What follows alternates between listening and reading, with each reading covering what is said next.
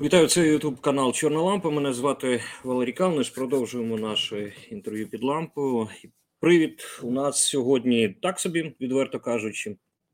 Тож в ніч на 6 червня відбувся підрив дамби Каховської ГЕС.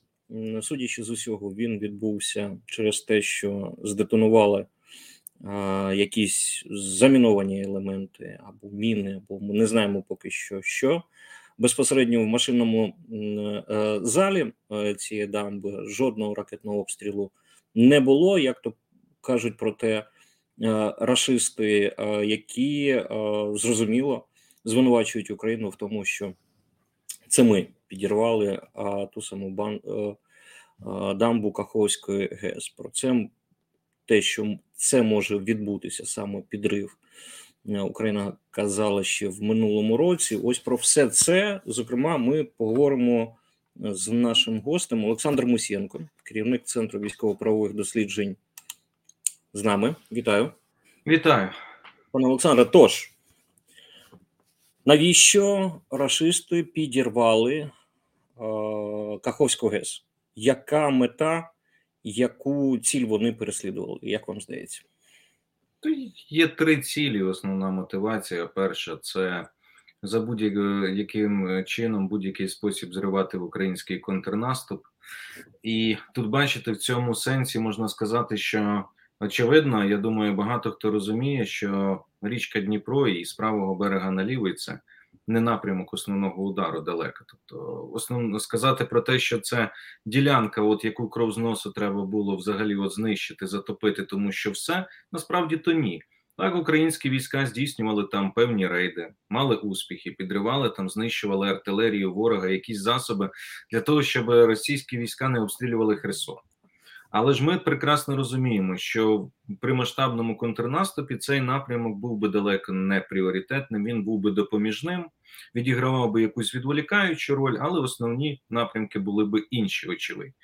Але як мені здається, в передчутті ось цього контрнаступу ворог настільки вже дається до кроків актів відчаю, і що навіть будь-які рейди українських збройних сил йому доставляють серйозні проблеми, і вони їх бояться, і вони хочуть їх припинити. Тому це перша причина. Друга причина це звичайно залякування місцевого населення, тиск на нас, тобто гра на деморалізацію. Зрозуміло, що це не грає на деморалізацію, це навпаки, вкотре об'єднує українське суспільство, викликає протилежну реакцію. Але в Росії як цього не розуміли до повномасштабного вторгнення, так і не зрозуміли на зараз. Так вони працюють. Третє це тиск безумовно на захід, тобто, це з метою, щоб показати заходу, що вони мають справу на сьогоднішній день а, з державою терористом, яка готова на все. Мгм. І от до чого хотів би звернути увагу. Пам'ятаєте, минулого року, коли українські війська підходили до Херсону, і Суровікін там, значить, звітував Шойгу про те, що от війська треба відвести, вони говорили про дві речі: перше, про те, що, начебто, Україна збирається підірвати Каховську ГЕС, і друге, про те, що Україна готує теракт з брудною бомбою. Зараз вони поставили це на ріплей, тобто вони це повторюють, тільки вже вдаються до реальних дій. Тобто тепер вони не роблять заяви, а тепер вони підірвали. Далі я прогнозую, що знову ж таки включиться ядерний шантаж, почнуть говорити про провокації щодо ЗАЕС, про ядерну бомбу. Мета зрозуміла: не дати розвинути український контрнаступ, залякати Захід з метою, щоб Захід почав впливати, тиснути на Україну, щоб цього не було. Ну от, власне кажучи, такі, такі мені здається цілі. Пане Олександре, давайте по о, розберемо по деталях. Да. А, тож, перше, це наступ. Ну, по-перше, ми не, знаємо, чи він почався. Так, ми бачили тільки заяви там Російського міністерства оборони, яке вчора, позавчора сказало, що нібито в п'яти точках е, на Донецькому напрямку Україна пішла в наступ. Але я зараз не про це. Про це ми трохи згодом поговоримо. Я про те, що вони ж коли підірвали цю дамбу, так вони ж затопили, виходить, першу лінію оборони, яку вони самі а, будували після того, як вони відійшли. Так на, на інший берег, коли вони відійшли від, від е, Херсону. Вони дійсно понесли втрати, вони дійсно повторили те, що робила радянська армія а, в а, під час Другої світової, коли вони відходили від Запорізької е, від Запорізького Дніпрогесу, і тоді дійсно не було. Я, я читав ці е, спогади. НКВД, коли підривало Дніпрогес, воно не повідомило своїх. Вони просто взяли, затопили там 100 тисяч людей, е, е, загинули від е, підняття. Е, Вони дійсно могли е, зробити так, що е, затопили перше свою лінію оборони і затопили безпосередньо також і е, своїх. Чи вони якось були попереджені? Я думаю, що ні, скоріш за все, там в мене принаймні з тої інформації, яка є, там було кілька людей, які там намагалися оплав вибратися, значить, росіян з першої лінії оборони, які залишилися чомусь там. Наскільки вони вибрались, не ясно. Але з того, що є, що багато хто відходив, і, вочевидь, вони готувалися до того, що фактично Мгм. буде підрив ГЕС. Тобто вони залишили просто тільки самі лінії оборони і Мгм. затопили їх. Ну от а вони перебазуються на інші лінії. Тобто я Мгм. для них для них це не є. Розумієте, тут же ж питання в чому? А, їм то, в принципі, а, по цим балам, на думку власних, хто там що скаже, для них важливий акт терору, акт застрашення України із Заходу. Тобто Україну вони ж звинувачують там. Хто там? Вони виходять, окупанти Сальдо, інші кажуть, це ж Ну, Україна. Пісков, Пісков, Пісков ось буквально Так. зараз заявив. Ну, ми... тобто, вони кажуть, це ж не ми винні, це ж винні вони. Тобто для свого населення вони будуть згодовувати цю дезінформацію, цю брехню, це ясно. А от для них було важливо саме не, не зберегти там свою першу лінію оборони. Зрештою, для них можливо так і краще, тому що у них буде далі лінія оборони, річка русло буде ширше, відповідно. Помітніше все ж таки пересування наших військ катерів там і, складніше. Тому з цієї точки зору для них, я думаю, проблем не було абсолютно. Добре. А, друга теза. Багато говорилось і говориться, і буде говоритись е, ще стосовно е, Запорізької атомної електростанції. Угу. Для тих, хто не дуже розуміє там географію, Запорізька атомна електростанція вона знаходиться вище, ніж а, Каховська ГЕС. Так, вона стоїть на, ну грубо кажучи, на північному о, узбережжі Каховського водосховища в той самий час, коли Каховська ГЕС знаходиться на південному. О, так, і коли е, відбувся прорив, коли зруйнування е, Каховської ГЕС відбулося, вода від Запорізької АЕС пішла вниз. Так? Каховське водосховище почало мілити. Так, там зменшився рівень води.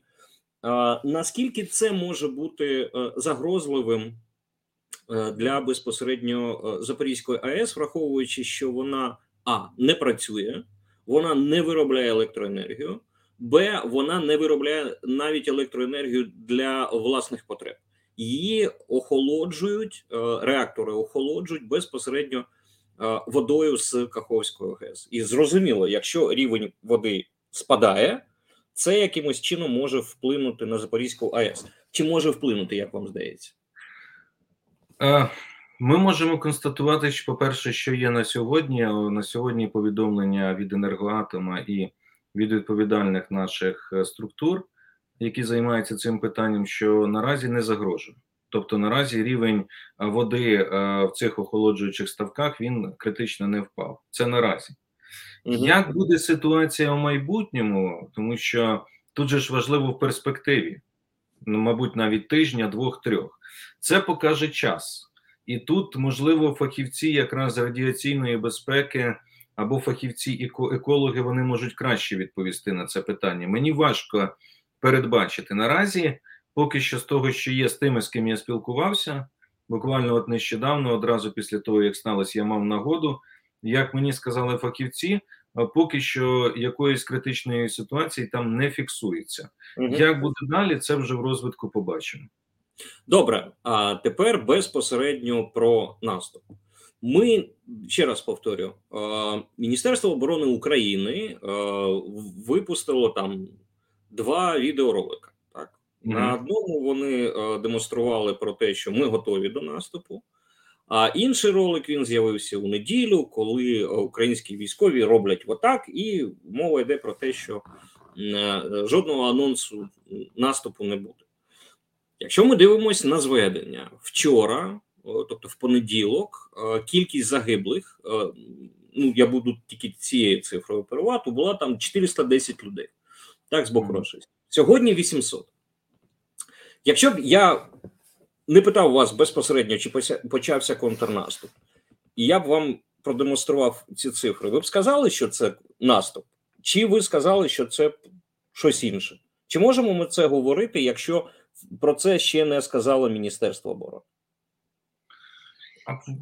Вони не скажуть, розумієте, тут же все ж таки, мабуть, і не, не потрібно про це говорити. Ми маємо це аналізувати з фактів, з того, що ми бачимо.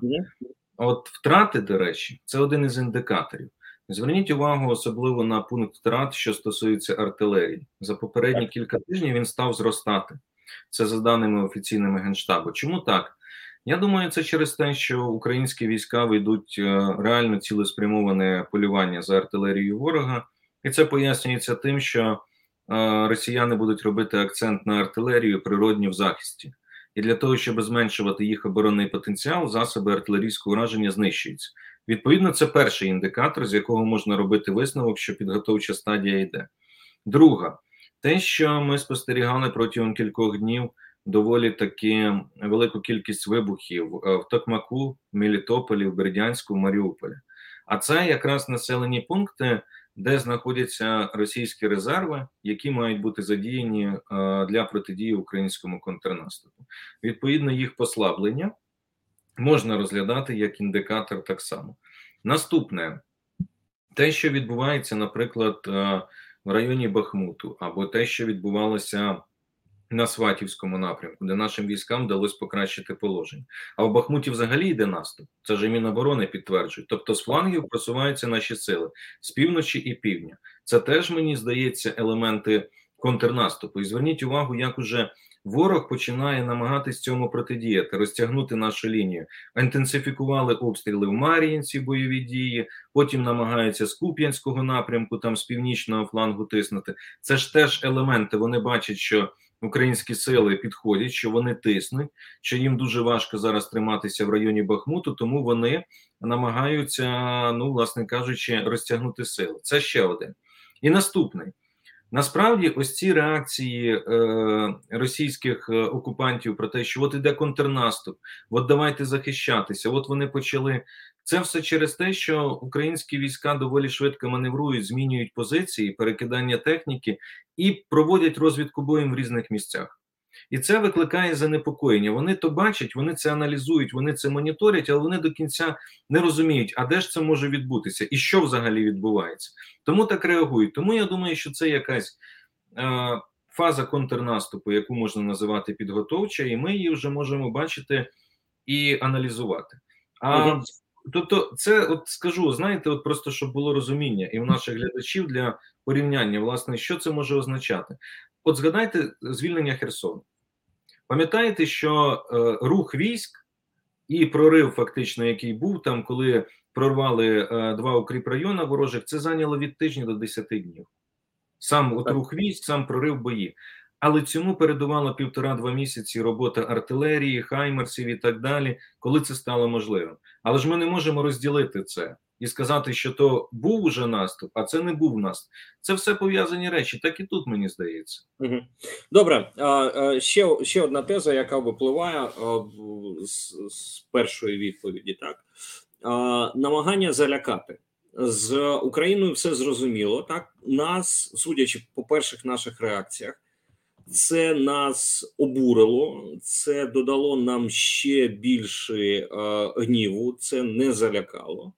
Що стосується наших західних партнерів, як вам здається, як це вплине на них? І перш за все, як це вплине на тих, е, кого можна віднести або до нейтральних країн, які не займають ані українську сторону, ані російську, і до симпатиків Росії? Чи можуть вони там покрутити пальцем, пальцем біля скроні і сказати, да ви е, кончені зовсім, ну нащо ви це зробили, так?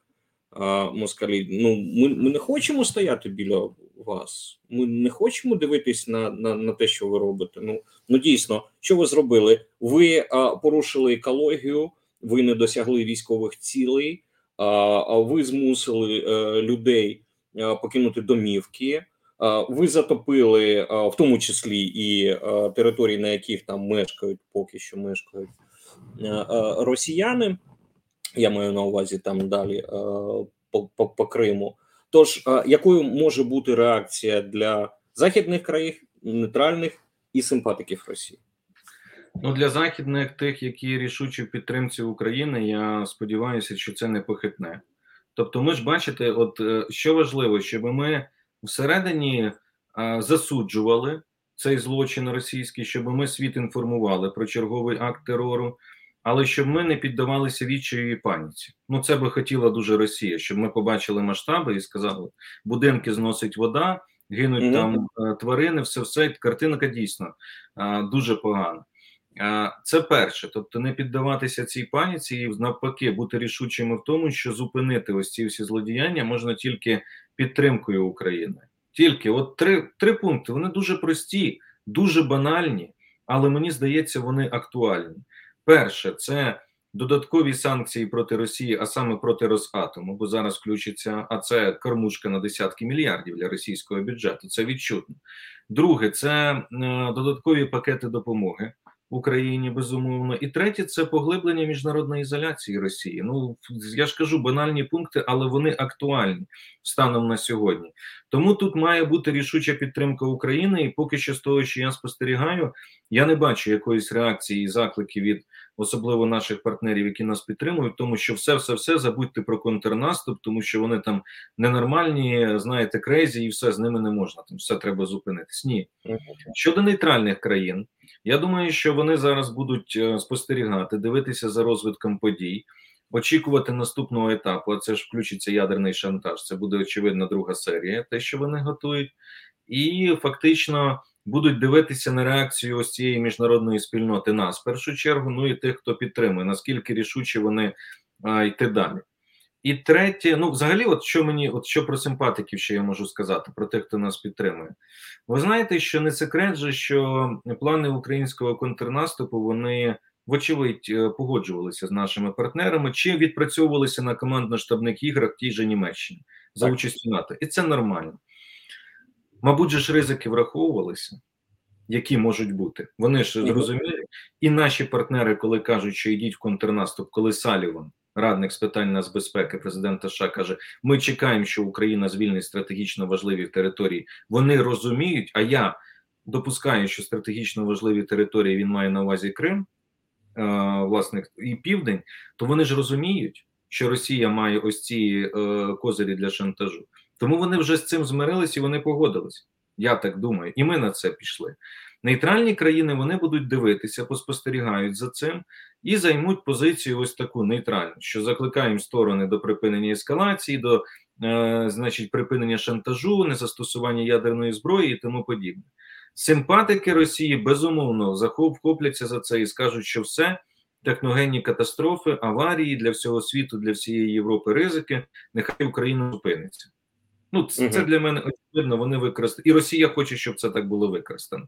Ось приблизно так е, буде. Тому, виходячи з цього, я думаю, що більшість позицій все ж таки на нашу користь.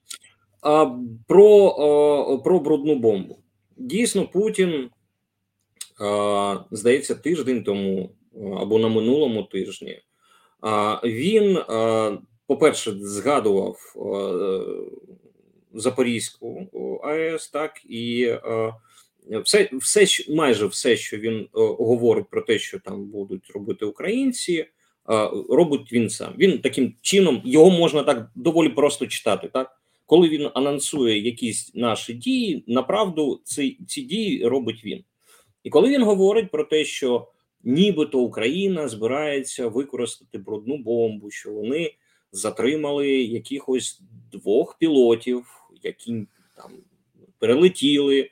Е, кордон, і вони мали закласти дистанційну е, брудну бомбу. Зрозуміло, що це е, якийсь такий ну доволі явний натяк на те, що та сама брудна бомба може бути використана і, скоріш за все, буде використана безпосередньо самою Росією.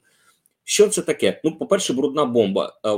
Якщо можна пояснити, який, який ефект, як вона працює, так? А по-друге, ось цей ядерний шантаж, який е, анонсує Путін, він яким чином може проявитися? Ну, по-перше, брудна бомба це не в класичному розумінні ядерна бомба. Принцип дії інший, і руйнувань і забруднення набагато менше, тому що використовується відпрацьоване ядерне паливо переважно, і розрахунок іде на те, що має забруднюватися місцевість. Місцевість, вода, ґрунт і так далі. Тобто, і це призводить до захворювань дихальних шляхів, до е, сльозової оболонки і так далі.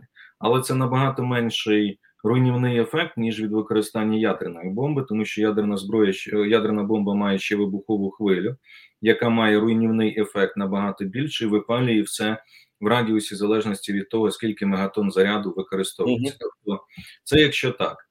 Е, Щодо ядерного шантажу, ну е, розумієте, це ж е, постійна от історія, яка коли Росія на тлі якихось невдач, вона включається по повній. Тобто, коли ми бачимо, зараз вона чому буде включатись? Ну от вони відчувають що свою невпевненість. От вони ж говорять про те, що ми там стоїмо, у нас там понад 300 тисяч військ задіяно, здавалось би. Що ж вам переживати, так? Якщо ви так за оборони стільки.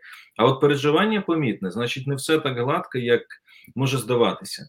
Тому вони будуть включати зараз. Я думаю, що включиться Путін, знайде для себе е, момент знову ж таки заявити про це е, і відвернути можливо увагу там від Білгорода, від е, Бахмута, заговорити, змінити риторику. Це було би можливо і вигідно для нього.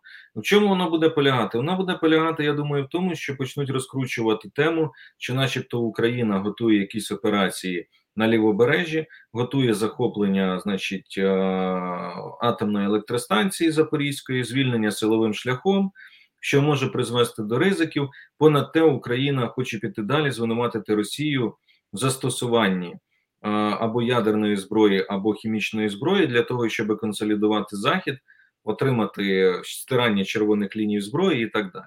Мгм. Ось приблизно, ось приблизно в цьому воно буде. Е, Тобто, і це буде, і це буде гра така на грані фолу. Вони будуть робити реальні дії для того, щоб демонструвати підготовку до якихось там дій щодо ЗАЕС і так далі.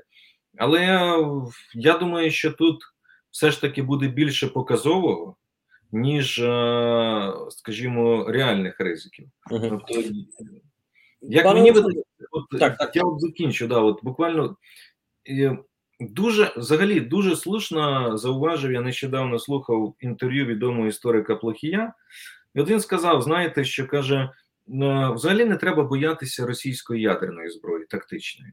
То він каже: на мій погляд, на його думку, Росія її не застосує. От взагалі в цій війні. Треба боятися ядерного шантажу, пов'язаного з тим, що Росія є на ЗАЕС. Бо Мгм. оце є на сьогоднішній день найбільша проблема. І це дійсно є найбільша е, серйозна проблема. Але е, ну давайте говорити відверто, що вони можуть зробити? Підірвати ЗАЕС? І що?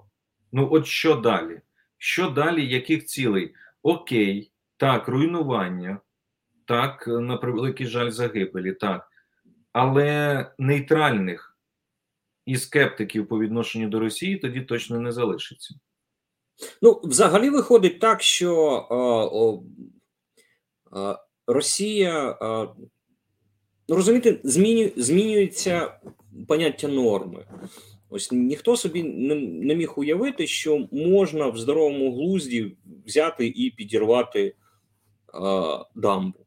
Ну, просто так. Ну, всі казали, всі ж прораховували. Там я пам'ятаю там кінець минулого року, коли ми також про це багато говорили в ефірах. І ми бачили сценарії, що там буде підтоплення, і все таке інше, розливи, і все таке. А, а, а він взяв і зробив. Ми зараз говоримо про те, що він не буде використовувати тактичну, а, а, вже не говорячи про стратегічну ядерну зброю. А чому? Ну а що може його спинити? А, тому що він. Е, я, я намагаюсь зараз не матюкатись, так відверто кажучи. Так? Чому? Тому що Мені здається, ось цю історію з дамбою наші західні партнери з усієї поваги до них вони схавають. Воно не стане якимось каталізатором для якихось активних дій. Ну, тобто дії будуть продовжуватися, але вони не не, не прискоряться, вони не збільшаться. Ну, вони скажуть: ну так, ну логіка війни. Так, ми ми прораховували, можливо, навіть е, такі сценарії. Ми йдемо за сценарієм. По-людськи мене це трохи обурює. Можливо, якщо б ми були посвячені а, в ці сценарії, які розробляються, а можливо, я був би трохи спокійнішим по відношенню до цього. Але а так не виходить. Тож я до чого? А що може е, спинити Путіна не використати тактичну ядерну зброю? Чому ні? Ну, я думаю, так що е, як мені здається, якщо навіть е, перепрошую, схавають партнери наші, то це ще не так погано.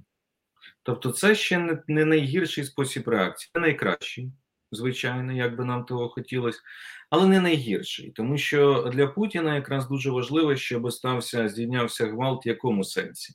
Mm -hmm. Не засуджувати, а в тому, що дивіться, яка подія, який жах, а на що ж вони підуть далі. А далі може бути ядерна загроза.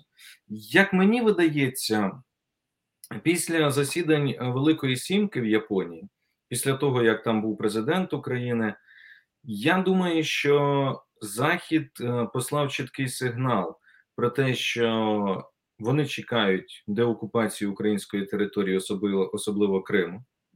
Це чітко, зрозуміючи всі наслідки. І мені здається, що на цьому шляху в Росію надійшли відповідні сигнали про те, що Захід буде готовий застосувати удар у відповідь тактичну ядерну зброю проти Росії, в разі якщо вони застосують. І ось це є стримуючий фактор. Тобто, можна сказати, що певною мірою Захід благословив нашу е, наступальну операцію майбутнього саме на Крим. Я ж не даремно звертав увагу на слова Салівана, який каже, стратегічно важливі. Ну, ясна річ, це для нас. Вся наша територія, вона стратегічно важлива. А для них, от як ми тільки що говорили, знаючи, які плани, очевидно, що зменшити російську присутність в регіоні геополітично і геостратегічно можливо, позбавивши виходу Росії до Криму. Так, у них буде там Новоросійськ, буде це, але маючи контроль над Кримом, це можна все дуже легко блокувати при бажанні. Тому мені здається, що ось довкола цього всього є певна згода.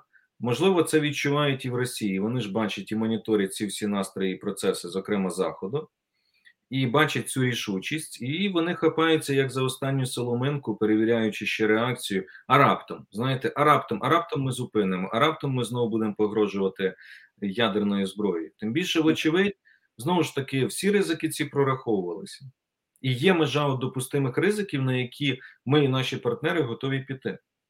І це е, ми, е, точніше, вони цю межу ще не перейшли. Я думаю, що ні. І і от тут питання, тут питання розумієте, чи перейдуть. Тобто, от зверніть увагу, як все воно ж все складається в якийсь от такий ряд, тому що я маю на увазі і наші дії, особливо після Великої Сімки, і активізація після отримання Shadow, і те, що пострілося в Білгородській області. До речі, теж це ж теж все співпало в один, скажімо, і заяви, які лунають зараз, і від Блінкіна, і від Салівана, і від багатьох інших. Це ж очевидні і зрозумілі меседжі, які посилаються. Я думаю, що включиться для того, щоб пояснити всі можливі наслідки. Це буде пояснювати, вочевидь, не Блінкен і не е, і не Саліван, а включить Бернса, директора ЦРУ, який -huh. до цього зустрічався з Наришкіним в Туреччині, коли був коли от Росії знову ж таки виникають ці настрої, їм це все роз'яснює.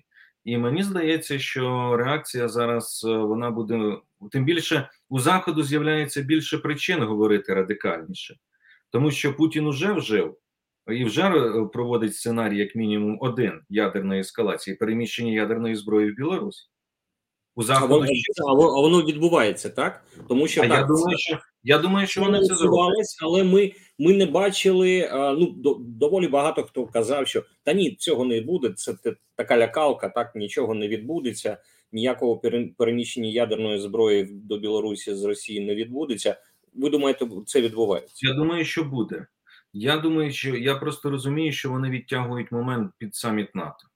Мгм. зробити це і оголосити, що от ви тут, значить, приїхали в Вільнюс, а ми поближче до Вільнюса підтягнули іскандери і підтягнули літаки з ядерними боєголовками, щоб ви тут, знаєте, там реагували якимось чином. Я думаю, що і це просто створює додаткові підстави. Заходу говорити рішуче, що це дає аргументи, і вони починають. Я думаю, що вони будуть е, чітко це доносити ці сигнали до Кремля. І ось, власне кажучи, тому як мені я жодним чином ніколи не применшував ризики ядерної ескалації, і було б безвідповідально говорити про те, що взагалі ці ризики відсутні. Ні, вони на превеликий жаль є. Ми знаємо, з ким ми е, воюємо. Але уся ця війна для нас, особливо контрнаступальна кампанія, і битва за Херсонщину, і за Харківщину, це завжди як ходіння от по такому лезу, Мгм. по тонкій межі. Дуже. Пане Олександре, а Білгородська область. Давайте про неї трохи поговоримо. Як ви читаєте ці події? М, я, я, я, трохи, я трохи не знаю, так, е, як дійсно пояснювати, е, називати, по-перше, там е, РДК, Легіон там Свободна Росія, це українці, це росіяни, це громадянська війна. Я розумію ту, ту ступінь, яку демонструє українська держава. Так, і це не ми. Це не ми. Але в такому випадку, як ви, от давайте уявимо, що ми зараз пишемо з вами там, я не знаю, підручник історії. Так, як ми пояснимо нашим майбутнім поколінням, що зараз відбувається в Білгородській області? Я думаю, що це те, чим Путін постійно лякав е- і говорив про Україну, Атаманщина. Тільки вона в Росії, не в нас. Але е- давайте так, по порядку.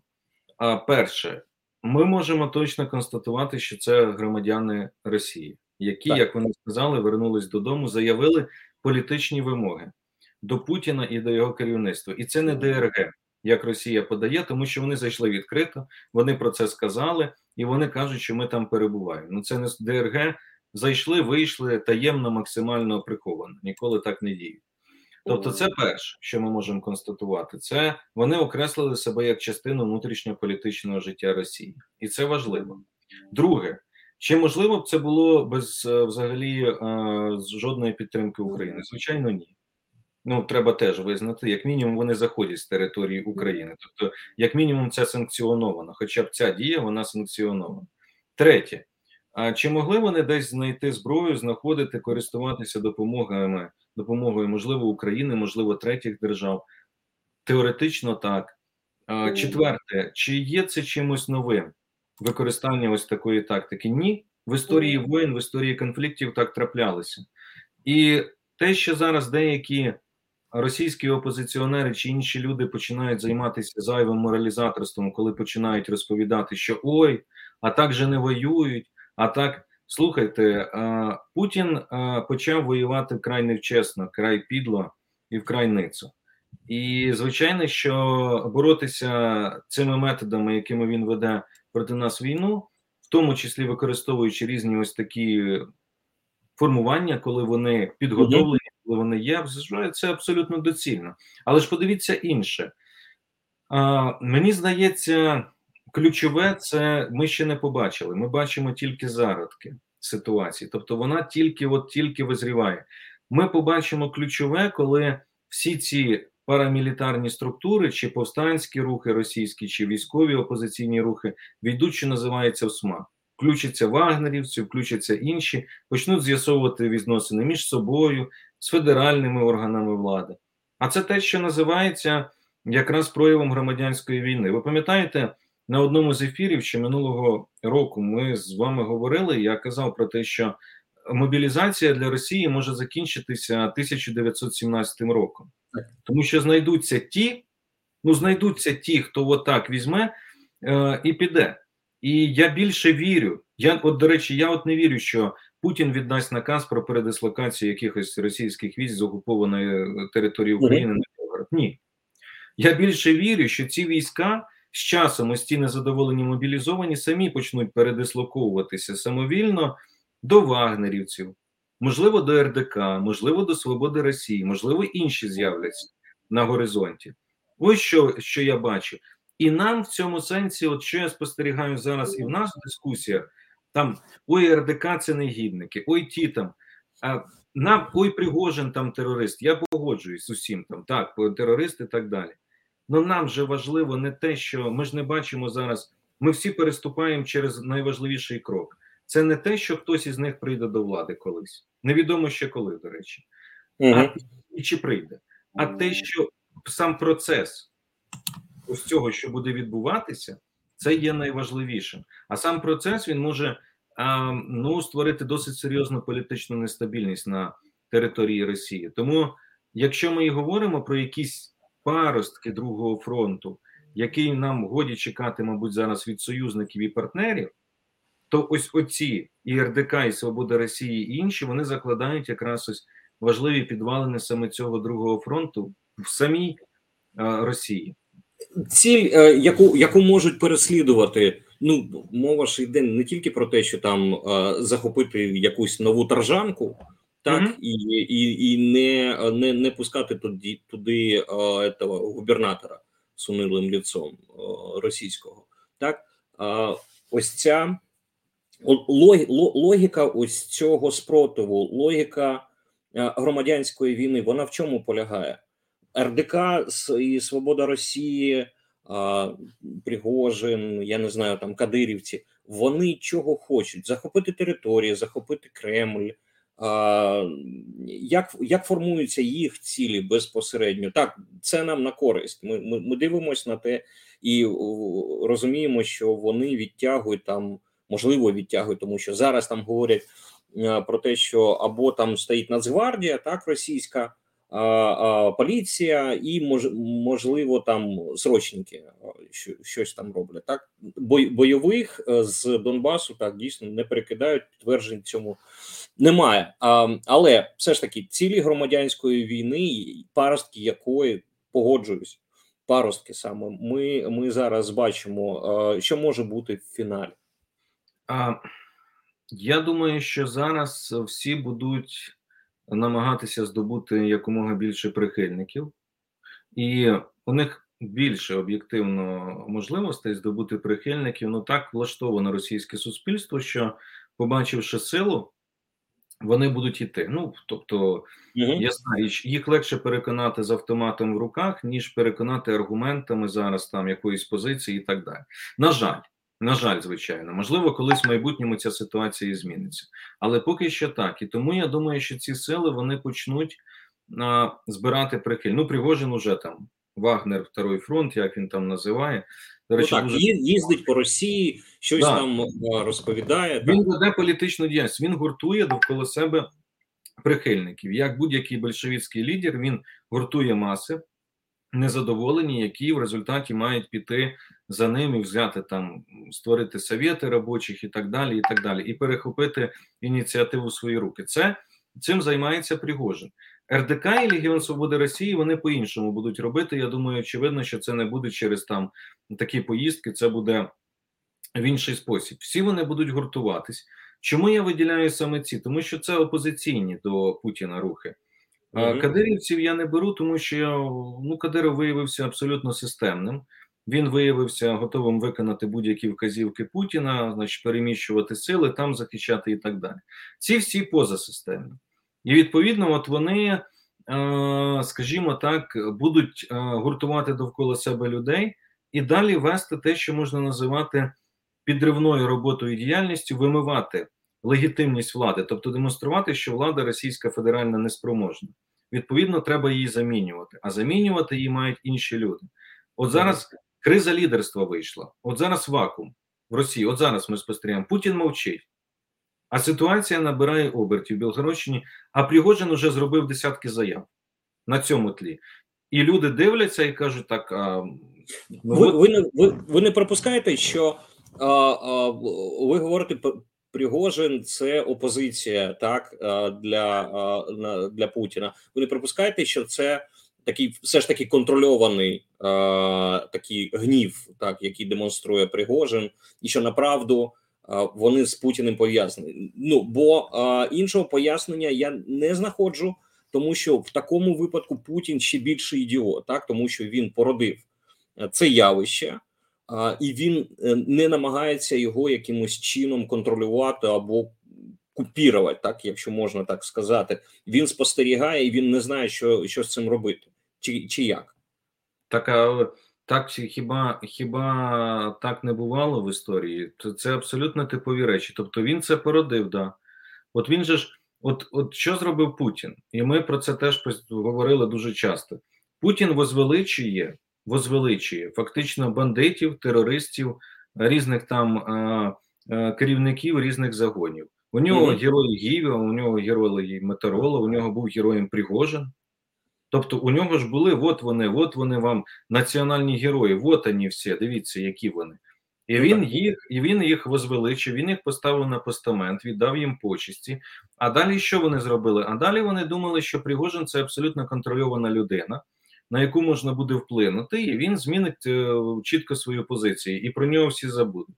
Але вони не врахували іншого.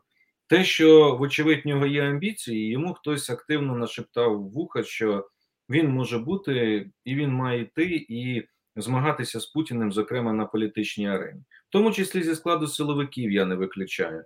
І вони зараз втратили момент, тому що якщо раніше, от кажуть, зараз от Росія Путін може його ліквідувати. Ну а чому я вони... хотів спитати? От саме саме хотів спитати, чи припускаєте ви такі сценарії? А я думаю, вони його упустили. Ну скільки Пригожин був в районі Бахмуту, Кривом, скільки можна було це списати на те, що шальна пуля, снаряд розірвався. Ну загинув. Яка, яка різниця? Я, Як це ти поясниш? Ти, якщо прибереш ну, фак, фактор, який подразнюючий, ну і пофігу, як ти скажеш, він в Бахмуті загинув, чи він а... там, я не знаю, на Каширському шосе.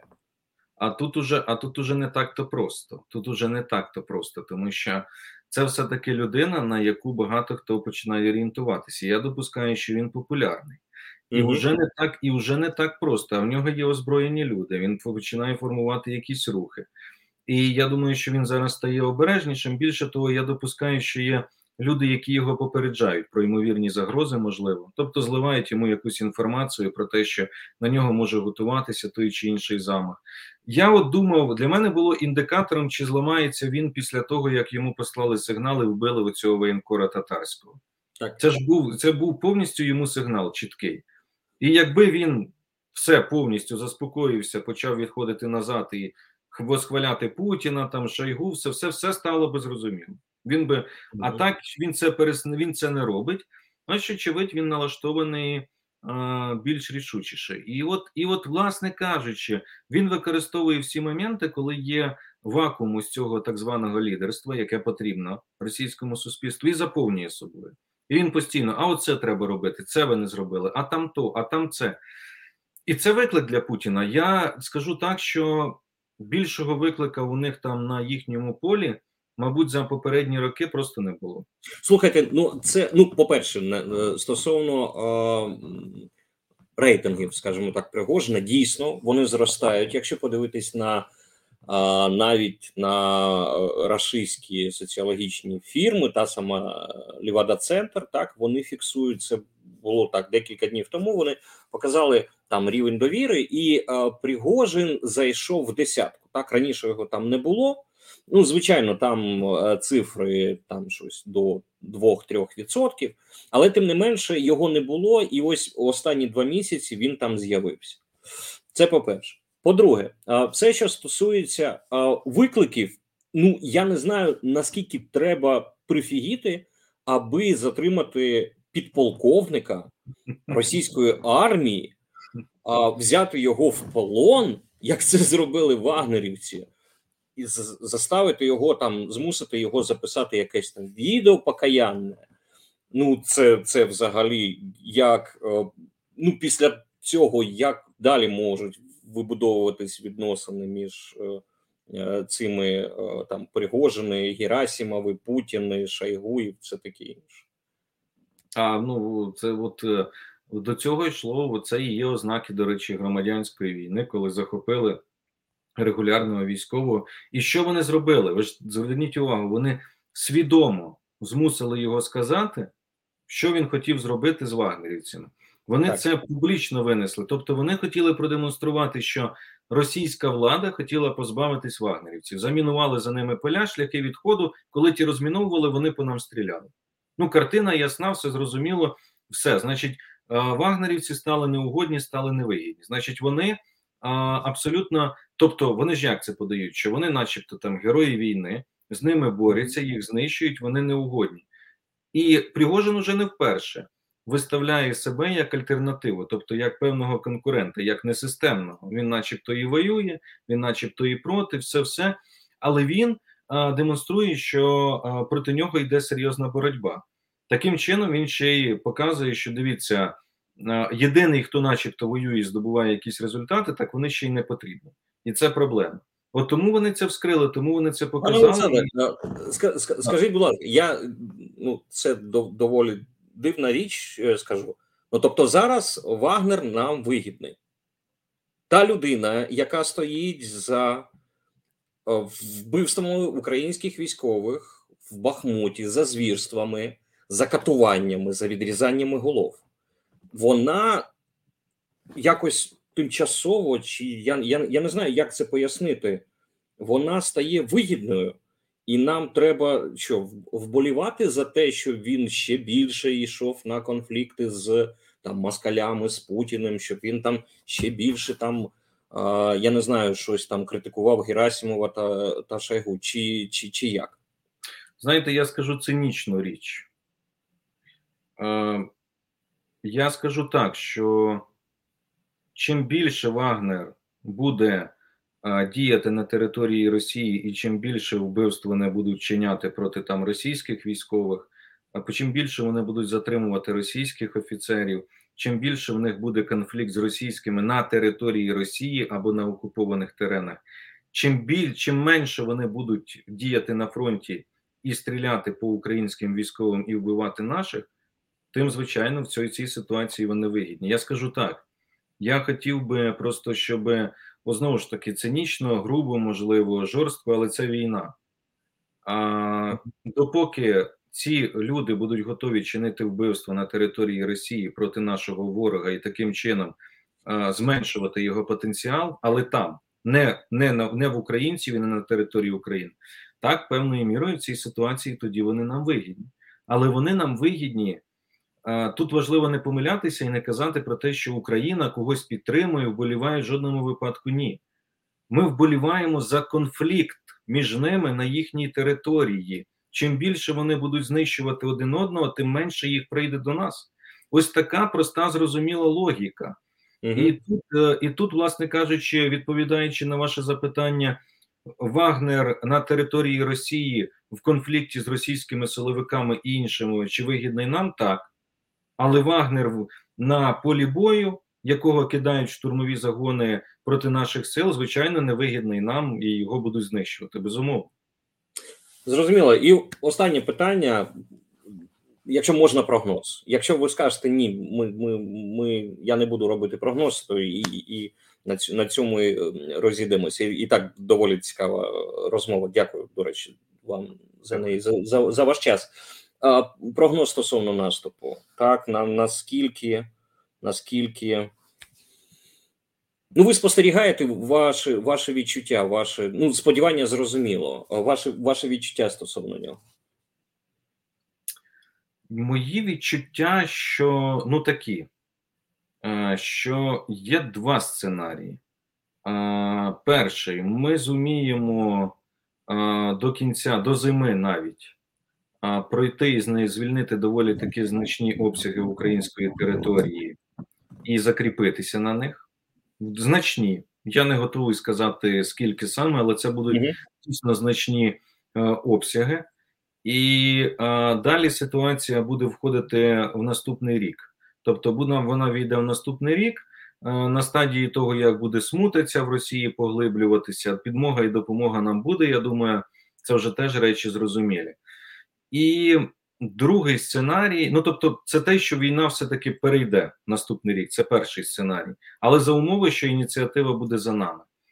Другий сценарій е, це те, що нам вдасться до кінця року підійти до адмінмежі е, Криму, наносити потужні удари і спровокувати е, ось цю смуту в Росії ще більше. І перед нами з'явиться вікно можливостей для пришвидшеного ривка і деокупації територій. І це може закінчитись навіть уже до кінця цього року. Ну, от, на, власне, на, мир, такі- на мирні перемовини ви, ви не покладаєтесь на е, дипломатію. Ні, поки, поки, поки е, все в фазі наступу, наступальних дій, війни, я взагалі вважаю, що передчасно. Всі чекають, ну за виключенням сателітів Москви.